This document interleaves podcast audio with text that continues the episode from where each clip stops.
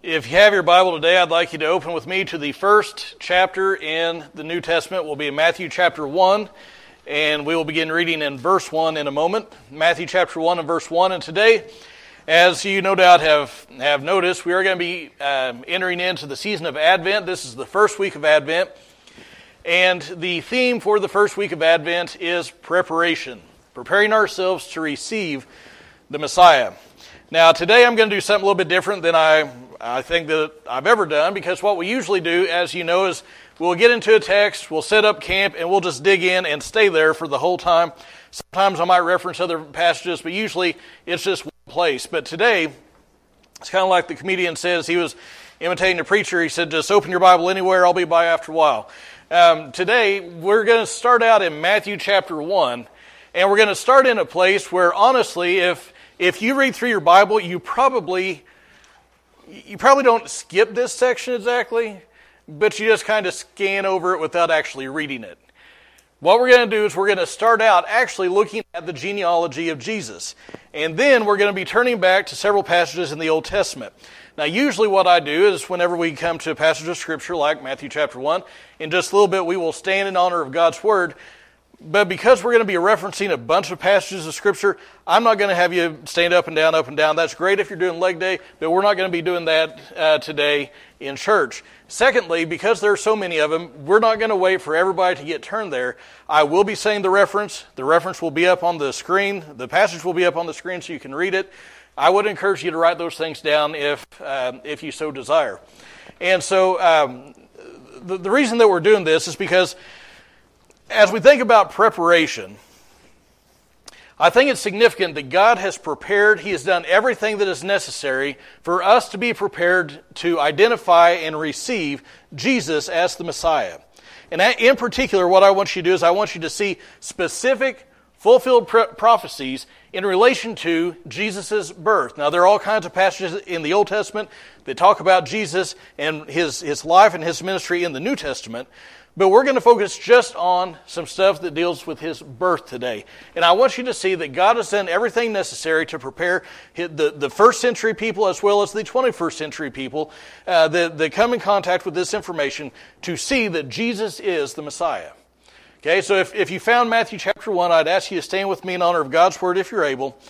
We're going to read uh, a lengthy passage of Scripture, and then we'll be coming back to it uh, in just a little bit. God's word says, the record of the genealogy of Jesus the Messiah, the son of David, the son of Abraham. Abraham the father of Isaac, Isaac the father of Jacob, and Jacob the father of Judah and his brothers. Judah was the father of Perez and Zerah by Tamar. Perez was the father of Hezron, and Hezron the father of Ram. Ram was the father of Amminadab, Amminadab the father of Nahshon, and Nahshon the father of Salmon. Salmon was the father of Boaz by Rahab. Boaz was the father of Obed by Ruth, and Obed the father of Jesse. Jesse was the father of, of David the king. David was the father of Solomon by Bathsheba, who had been the wife of Uriah. Solomon was the father of Rehoboam, Rehoboam the father of Abijah, and Abijah the father of Asa. Asa was the father of Jehoshaphat, Jehoshaphat the father of Joram, and Joram the father of Uzziah. Uzziah was the father of Jotham, Jotham the father of Ahaz, and Ahaz the father of Hezekiah. Hezekiah was the father of Manasseh, Manasseh the father of Amon, and Amon the father of Josiah. Josiah became the father of Jeconiah and his brothers at the time of the deportation to Babylon. After the deportation to Babylon, Jeconiah became the father of Shealtiel, and Shealtiel became the father of Zerubbabel. Zerubbabel was the father of uh, Abihud, Abihud the father of Eliakim, and Eliakim the father of Azor. Azor was the father of Zadok, Zadok the father of Achim, and Achim the father of Elihud. Eliud the father of Eleazar, Eleazar the father of Matthan, and Matthan the father of Jacob. Jacob was the father of Joseph, the husband of Mary, by whom Jesus was born, who is called the Messiah. So all the generations from Abraham to David are 14 generations, from David to the deportation to Babylon, 14 generations, and from the deportation to Babylon to the, to the Messiah, 14 generations. Now, the birth of Jesus Christ was as follows. When his mother Mary had been betrothed to Joseph, before they came together, she was found to be with child by the Holy Spirit. And Joseph, her husband, being a righteous man and not wanting to disgrace her, planned to send her away secretly. But when he had considered this, behold, an angel of the Lord appeared to him in a dream, saying, Joseph, son of David, do not be afraid to take Mary as your wife, for the child who is being conceived in her is of the Holy Spirit. She will bear a son, and he shall call his name Jesus, for he will save his people from their sins. Now all this took place to fulfill what was spoken by the Lord through the prophet. Behold, the virgin shall be with child, and shall bear a son, and they shall call his name Emmanuel, which translated means God with us. And Joseph awoke from his sleep, and did as the angel of the Lord commanded him, and took Mary as his wife, but kept her a virgin until he, she gave birth to a son, and he called his name Jesus. Now, after Jesus was born in Bethlehem of Judea, in the days of Herod the king, Magi from the east arrived in Jerusalem, saying, Where is he who has been born king of the Jews? For we saw his star in the east and have come to worship him. When Herod the king heard this, he was troubled, and all Jerusalem with him. Gathering together all the chief priests and scribes of the people, he inquired of them where the Messiah was to be born. They said to him, In Bethlehem, of Judea, for this is what has been written by the prophet. And you, Bethlehem, land of Judah, by no means least among the leaders of Judah, for out of you shall come forth a ruler who will shepherd my people, Israel. Thank you. may be seated. Now, the first thing that I want you to see and understand is that God had prepared his people to recognize and receive the Messiah. He had prepared his people to recognize and receive the Messiah. Now, one of the things I appreciate about God is, is sometimes he makes things so hard to miss that even somebody that's as simple as I am can get it. Now, sometimes there's some things about the Scripture and some things about God that I don't understand, and I freely admit that, but sometimes He makes it so plain that, that, that you have to be blind to not see it. And such is the case here. If, if you're familiar with the Bible's teaching, you know that back in the Garden of Eden, back in Genesis chapter 3, man sinned. Adam and Eve, God had, had put Adam and Eve in, in the Garden of Eden. He said, You can eat of any of the fruit of the trees except for this one. And of course, forbidden fruit's always the sweetest, so they went and they ate that one. And, uh, and, and because of that, sin entered the world. And so God had to provide a Savior. Well, he didn't have to. He, he chose to provide a Savior for mankind. And way back in Genesis, he began this process of bringing about the salvation of sinners. Now, to identify who this Savior was, God told us over and over again, repeatedly, what to look for, where he was going to be born, his nature, who he was going to be descended from, specific prophecies. Now, prophecy, of course, is the writing of history before it happens. And so, what I want you to see is the numerous specific prophecies that point to Jesus. And, and it happens so many times and it's so specific that even somebody like me, who's not all that smart, can identify that Jesus is the Messiah. So, what I want you to do is uh, uh we're going to go to our first verse, and here's where we start to get some specifics about who the Messiah is. The first place I want you to, to look is Genesis chapter 12, verses 1 to 3. God is talking to Abraham, and, and you're familiar with Abraham. He said to, to go out from a country where he was. He was an idolater. He lived in the land of, of Ur of the Chaldees, and God called him out. And he said in verse 1 of chapter 12, Now the Lord said to Abram, Go forth from your country, and from your relatives, and from your father's house, to the land which I will show you. And I will make you a great nation, and will bless you, and make your name great, and so you shall be a blessing. I will bless those who bless you, and the one who curses you, I will curse. And in you, here's the key part, and in you, all the families of the earth will be blessed. In Genesis chapter 17, God, um, he, he institutes the rite of circumcision, makes that the sign of the covenant between him and Abraham. And again, he reaffirms uh, his, his covenant to, to, to Abraham. And in that passage, he says that the promises will come through Isaac. Now, Isaac had not been born yet. At this point, Abraham had one son. It was a man by the name of Ishmael. Isaac had not even been born yet. And so God says, through Isaac, your, uh, the, the promises will come. Then, Genesis chapter 22, in verse 18, he says, In your seed, all the nations of the earth shall be blessed because you have obeyed my voice. Now, again, I'm, I'm saying that this is pointed ahead to Jesus because that's what Paul says. In Galatians 3.16, uh, Paul makes it very clear. He says, uh, he, he, says that the, the promises were spoken to Abraham and to his seed. He does not say, and to seeds, as referring to many, but rather to one, and to your seed, that is, Christ. So, so I want you to just, I, I just want to pause. What is God saying in our, in our passage? He's saying that the Messiah, the one through whom the whole earth will be blessed, was going to be a descendant of Abraham. In other words, he's going to be Jewish. Now, when you think about Jewish people versus Gentile people, which is the bigger group? Gentiles, right? Anybody that's not descended from Abraham is a Gentile. And the Messiah was not going to be a Gentile, so that automatically ruled out a vast number of people.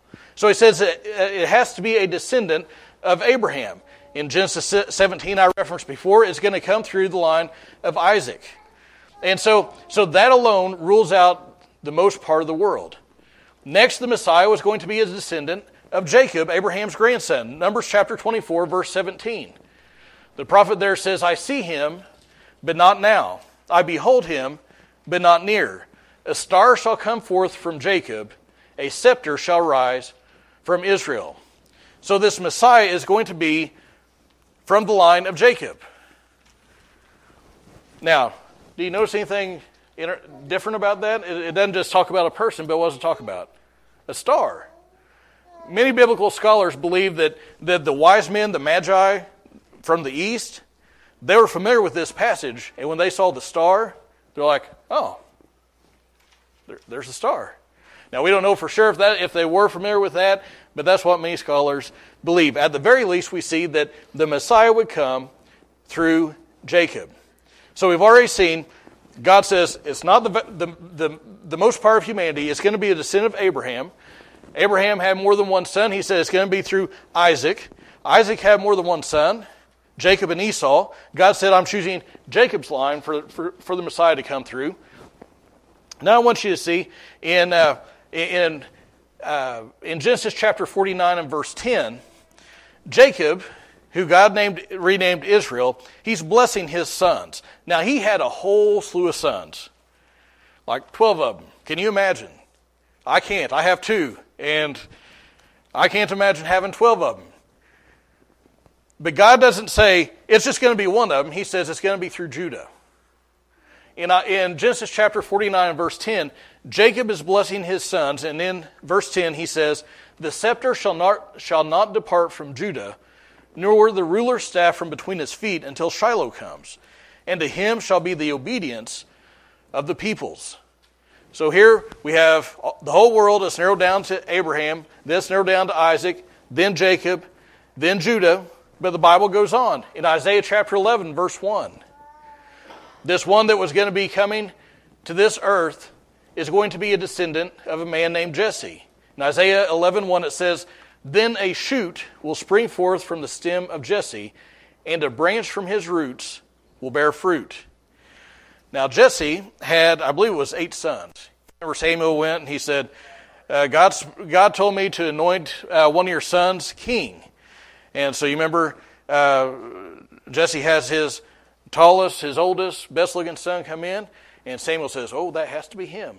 He is he's tall, dark, and handsome. That has to be the new king. But what did God say? He said, I look on the heart, I don't look on the outward part of man. And so it wasn't him. And, and, and Jesse brought forth all of his sons, time after time. And finally, they got to everybody but David. And God had said no to all of them. And Samuel says, Is this it? Do you have any more? He said, Well, I have one son, David, who's out in the, out in the field tending the sheep. He brings him in, and that was God's man. So, so God had chosen not only Abraham, Isaac, Jacob, Judah, Jesse, and now David. Now he had eight sons, I believe it was, and in 2 Samuel chapter 7, verses 12 and 13, God made a covenant with David. Now his, his initial covenant spoke about Solomon, but it looked beyond Solomon to this one who would sit on the throne of David forever. In 2 Samuel chapter 7, verse 12 and 13, it says, When your days are complete, God's talking to David, and you lie down with your fathers, I will raise up your descendant after you, who will come forth from you, and I will establish his kingdom. He shall build a house for my name, and I will establish the throne of his kingdom forever. Further, Jeremiah chapter 23, verses 5 and 6 said, Behold, the days are coming, declares the Lord, when I will raise up for David a righteous branch and he will reign as king and act wisely and do justice and righteousness in the land. In his days, Judah will be saved and Israel will dwell securely. And this is his name by which he will be called the Lord, our righteousness. So again, think about all these prophecies Abraham, Isaac, Jacob, Judah, Jesse, David. And not only will he be a descendant of David, but notice his character now. We get into Jeremiah. He will be called the Lord, our righteousness. There's something supernatural about this one who's to come. Next, the Messiah had to be born of a virgin. Isaiah chapter 7, verse 14. Therefore, the Lord himself will give you a sign. Behold, a virgin will be with child and bear a son, and she will call his name Emmanuel. Now, if we didn't have any other prophecies, that alone would be enough to identify Christ, wouldn't it? Because there's only been one person who's been born of a virgin, and that is Jesus. But this is just another layer that tells who this Messiah is going to be. Later on in Isaiah chapter 9, verses 6 and 7, it says, For a child will be born to us, a son will be given to us, and the government will rest on his shoulders. And his name will be called Wonderful Counselor, Mighty God, Eternal Father, Prince of Peace. There will be no end to the increase of his government or of peace on the throne of David and over his kingdom to establish it and uphold it with justice and righteousness from then on and forevermore. The zeal of the Lord of hosts will accomplish this. Now, finally, I want you to see we have prophecy of where he was going to be born. In Micah chapter 5 and verse 2, the prophet says, But as for you, Bethlehem Ephrathah, too little to be among the clans of Judah, from you one will go forth for me, for me, to be a ruler in Israel. His goings forth are from long ago, from the days of eternity. Now understand, in, in that day, there was more than one Bethlehem. There were two. And God didn't just say, it'll be a Bethlehem. He said it's going to be the one in Judah, not in Zebulun. And notice again the nature of this, of this one to come. His days are from the days of eternity. Now, none of us can say that. We may look it, but we can't say that, can we? I mean, our, our days started in 19 something. Well, some of you kids, 2000 something. But our days started at a certain point. They didn't start in eternity. Jesus is everlasting. So, so here we have, I want you to get all these prophecies. God starts out with the whole earth. He says it's going to be a descendant of Abraham and of Isaac and Jacob and Jesse and David and Judah. And he's going to be born in Bethlehem. He's going to be in this Davidic line. There are eight prophecies. Now, there are more that deal with his birth that we're not going to look at. But I want you to just look because we, we skim, honestly, who, who here skims through Matthew chapter 1, the first part? We all do it, right? Because we don't want to read so and so begat, so and so begat, so and so. We don't want to read so and so was the father of so and so. We like to stop and slow down whenever Mary and Joseph start showing up. But I want you to look at this part that we skim over, and I want you to see prophecy is fulfilled. The record of the genealogy of Jesus. Abraham was the father of Isaac, was the father of Jacob, was the father of Judah. What does he say? Obed was the father of Jesse. Jesse was the father of David. David was the uh, was the king. Mary was a virgin. She gave birth to a son, and he was born in Bethlehem. Who else could this describe? Nobody. God had done everything necessary for the people in the first century and people in the 21st century, if you are a fair minded person, to look at this and say, that has to be Jesus. It has to be Jesus. There's nobody else that could fit. On top of that, we know that the Messiah had to come before the destruction of the temple uh, in Jerusalem in 70 AD because that's where a bunch of their genealogical records were. And in 70 AD, the Romans came in, they destroyed the temple, and wiped out all those records. Now, before 70 AD, if somebody claimed to be in the line of David, they could go and they could either prove it or disprove it with genealogies. After that, it couldn't happen. Jesus was in the line of David. He was in the line of Abraham. He is the Messiah. God has done everything for us to recognize Jesus as the Messiah. The question is, have we? The question isn't just general, the question is, have you? Have you recognized Jesus as the Messiah. We have multiple documented specific prophecies that were written down. Understand this, this passage out of Isaiah 7 where it says the virgin shall be a child. That was like 740 years before Jesus was born. That is a long time to, beforehand to write history. Have you bowed the knee to Jesus? Now, we didn't read further in Matthew chapter 2, but if you're familiar with the, the story of the Nativity, you know what happens. Herod is troubled. He says to the wise men, uh, why, don't you, uh, why don't you go find that Messiah and, and, and come back and, and tell me about him?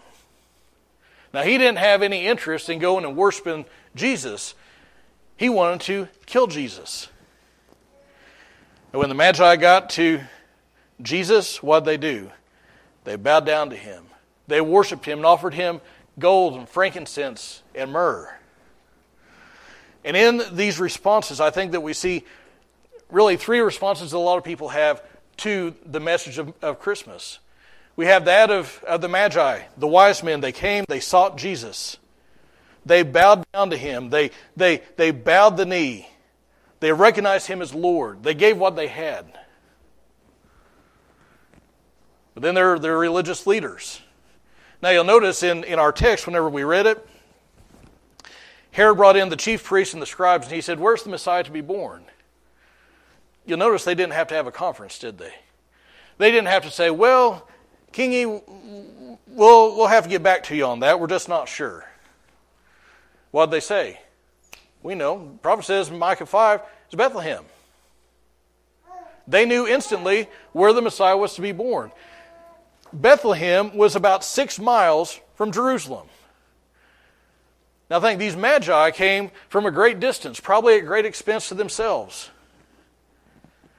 And here the religious leaders who had heard the prophecies of the Messiah their whole lives. The Messiah was born in their day, was, was located six miles from where they were standing, and they didn't bother to go see him.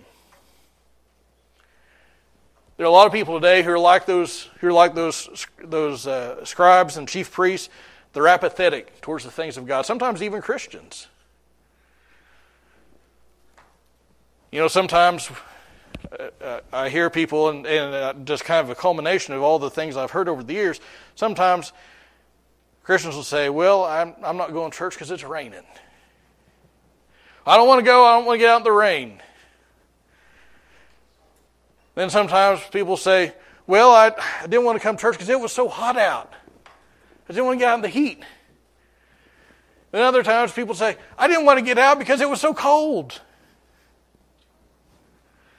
And then when the day is perfect, here's what they say Well, I just had stuff to do. I wanted to get outside and enjoy myself. I, I saw a thing on Facebook the other day where somebody was quoting a you know, I can do all things through Christ who strengthens me, and the response was, You don't even go to church on Sunday. Sometimes we get like that, don't we? We, we get apathetic. That, that alarm goes off on Sunday, and we don't want to get up. Have you ever noticed how good the bed feels on Sunday morning? It feels better on Sunday than it does any other day. Why? Because there's that temptation to be apathetic and not even go a few miles down the road and be with the be with Christians in the house of the Lord. Non believers are that way. They, they're, they're, apathetic towards the things of God, they, they, they don't care to learn about Jesus.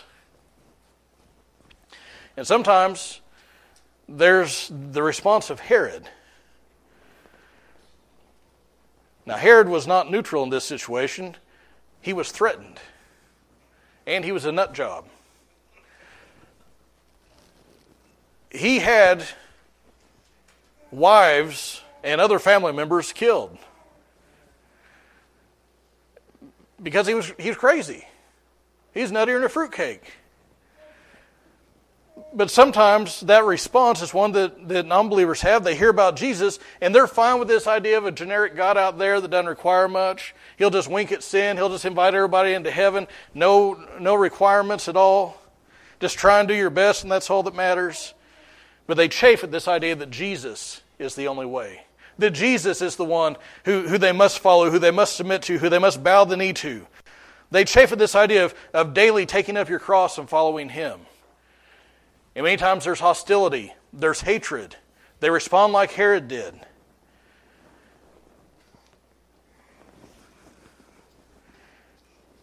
Sometimes, again, you know, when I was when I was a kid a long time ago, I had a teacher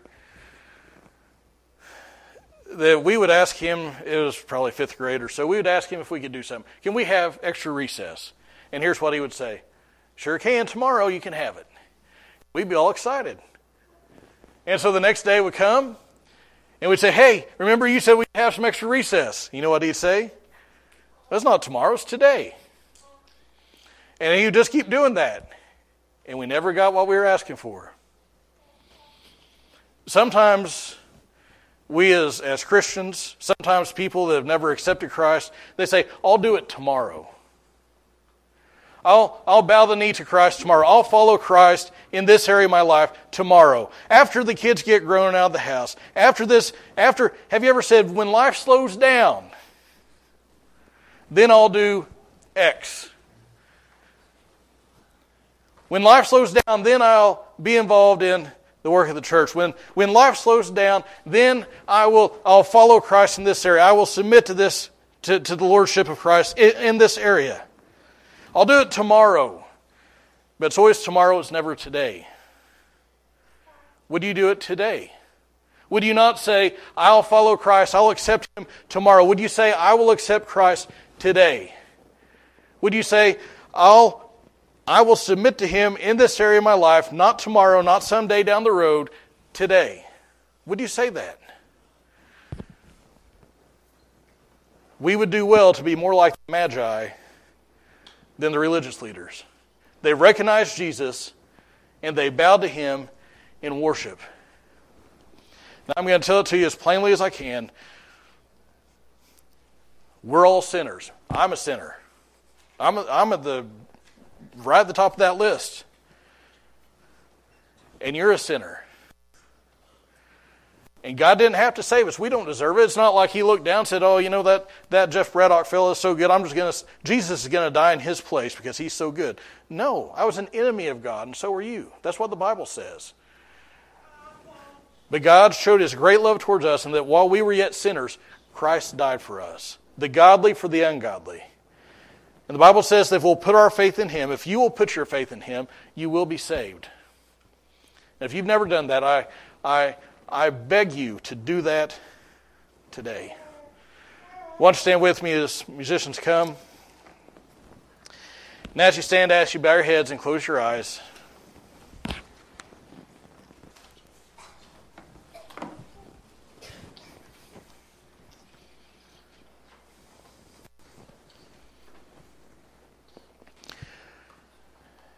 And just in the quiet of this time, I just want you to consider maybe, maybe you watch some of those shows on Discovery Channel, History Channel, whatever it is, and, and they try and, and make you doubt the things of the Scriptures. Listen, you have confidence. Hundreds of years before the events happened, they were written down, foretold, specific, verifiable, documentable prophecies.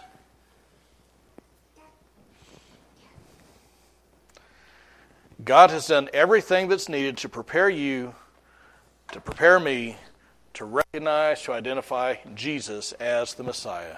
He's the anointed of God. He came to save sinners. He came to save you if you'll put your faith in Him.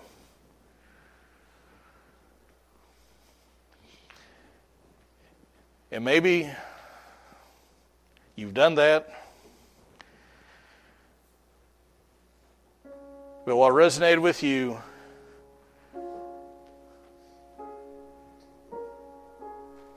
was this, this hesitation to turn over control of one area of your life to God.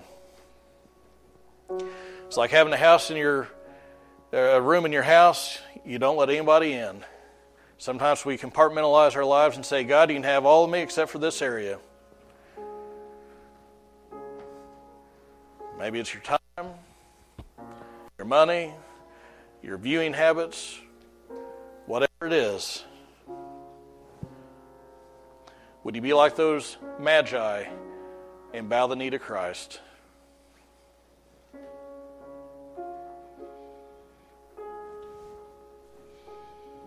Again, I'm not casting any stones. Sometimes I lay it at Christ's feet and then I'd take it back up.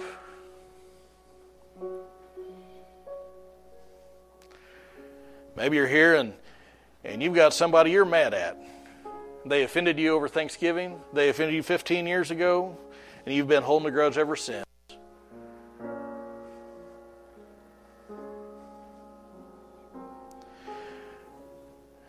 Heavenly Father, Lord, we ask that you would help us to turn over control of our lives to you in all things our attitudes, our thought life, our words. And God, we thank you that you've done everything that's necessary for us to identify Jesus as Messiah. Thank you that you didn't just give us one prophecy, but you gave us numerous prophecies. And they weren't vague so as to be able to be fulfilled by any number of people, but they were specific and they all pointed to one person that's Jesus Christ. And God, I pray during this season of the year, this season of life, that we would all uh, focus on Him. That we'd be like the Magi and bow before Him in humble adoration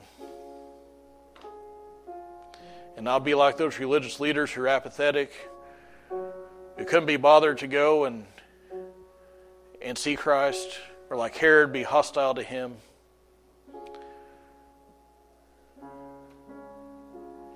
God, we thank you for your love, for your grace, for your mercy that you've shown in, in sending Christ. And Lord, I pray for each person now as we uh, deal with whatever it is that's on our hearts. God, I pray that your will would be done. In Jesus' name, amen.